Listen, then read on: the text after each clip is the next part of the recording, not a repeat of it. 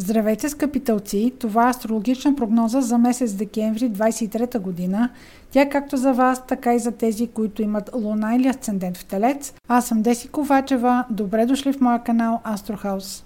Най-активният сектор във вашата карта през месец декември ще бъде този на финансите.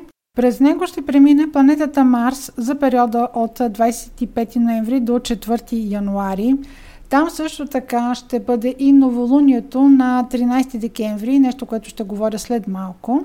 В този сектор обаче ще бъде и ретроградния Меркурий, който ще посети два знака, този на Стрелец и този на Козирог. За ретроградния Меркурий съм говорила в по-големи подробности в видеото с прогноза за ретроградния Меркурий за всяка зодия.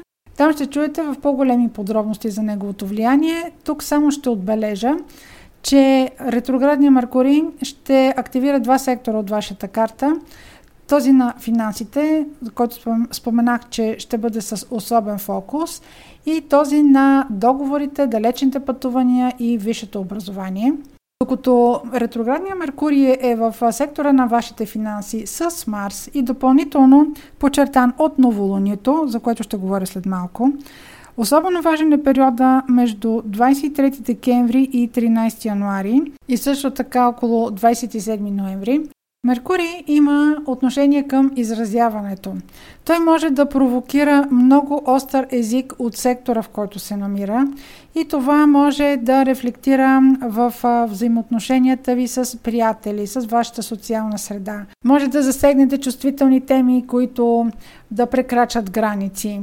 Друг сектор, който ще е активен през месец декември при вас, това е този на взаимоотношенията, защото вашата управителка Венера ще премине през Скорпион. Това е вашия сектор на партньорствата и взаимоотношенията.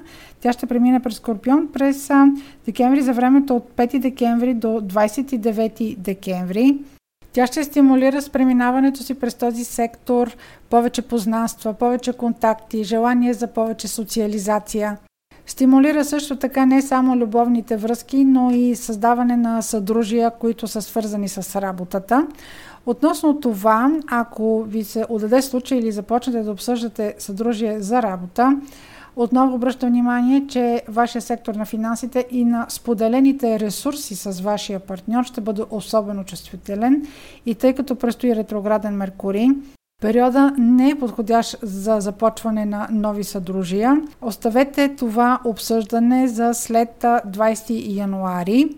По принцип всичко, което е дългосрочно, което планувате дългосрочно, е добре да го направите след 20-21 януари. Относно вашите партньорства, около 25 декември Венера и Оран ще бъдат в една напрегната опозиция, която може да предизвика разрив на взаимоотношения може да предизвика раздяла. Това не означава, че трябва задължително двойката да се раздели. Това може да е ситуация, в която, примерно, някой от двойката му се налага да замине внезапно за известно време. Подобна обтегната ситуация може да има не само в любовни взаимоотношения, може да има също така и в партньорски взаимоотношения. Може вашия партньор в даден момент да се окаже, че е неблагонадежден или че вие му нямате доверие или по някакъв начин той ви предизвиква. Това ще бъде по-чувствително за онези от вас, които са родени около 15-16 май или имат около 20 градус на Телец, Луна или Асцендент. Разбира се и други планети около 20 градус на Телец, Лъв, Скорпион или Водолей могат да имат съответния оттенък като новина или като събитие около тази дата. И една хубава новина, която идва от големия добротворец Юпитер. Той на 31 декември тръгва директен. Това е в вашия сектор на личността.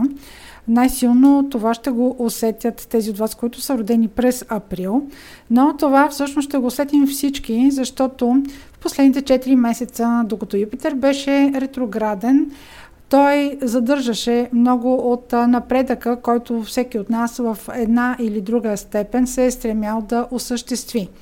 Сега от 31 декември, разбира се, не веднага на следващия ден, но в следващите 2-3 седмици, Ако нещо до сега не ви се е случвало, ако примерно сте очаквали някакви документи, тъй като Юпитер управлява договорите и документите, ако нещо е било задържано, ако сте имали усещането, че а, не напредвате с темпото, с което обичайно напредвате. Може да, примерно, да сте били в обучение, но това обучение да не се случва и да не ви се получава добре. Юпитер, тръгвайки директен, всичко това ще го сложи на мястото му и ще имате по-голяма увереност, по-голямо усещане за успех.